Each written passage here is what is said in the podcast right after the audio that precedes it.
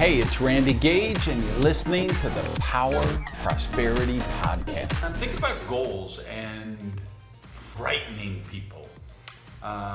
Because I think about, especially when we talk about goals, how many people, when you tell them your goals, are they frightened for you? Like, oh my goodness, that's such an audacious goal. Are you sure you want to do that? Or, wouldn't it be more realistic to do this? Or do you think maybe you could avoid disappointment if you do that? If you're not getting some of that, then I don't know that your goal is really worthy of you.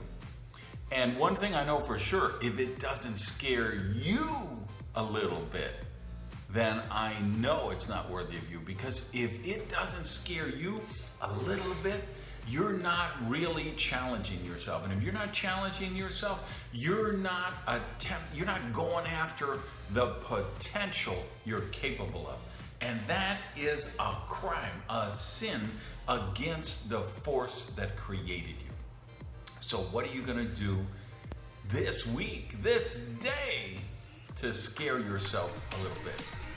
Hey, thanks for listening to the Power Prosperity Podcast. Do me a favor and practice the circulation law of prosperity and tell people about Prosperity TV. So if you would, just put something up on your Tumblr, your Twitter, your Facebook, your YouTube. Let people know what you think of the Power Prosperity Podcast. Even take a screenshot of your phone and maybe post that picture so we can build the community here at the podcast. Thanks, guys.